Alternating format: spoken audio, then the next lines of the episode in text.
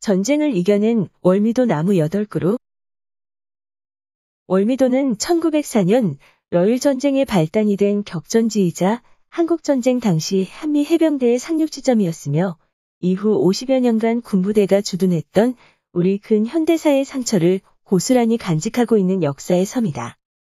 특히 섬에 조성된 월미공원에서는 1950년 인천 상륙작전 당시 한포의 집중포화를 견뎌내고 살아남은 나무 8그루를 선정해 월미나무 8경이라 이름 지었다. 치유의 나무, 그날을 기억하는 나무, 평화의 어머니 나무 등 각 나무마다 고유한 이름을 가지고 있는 이들 대부분은 포탄을 맞아 밑둥과 몸통이 잘리거나 쪼개진 채 살아남아 전쟁의 상처를 견뎌낸 아픈 역사의 상징이 되었다.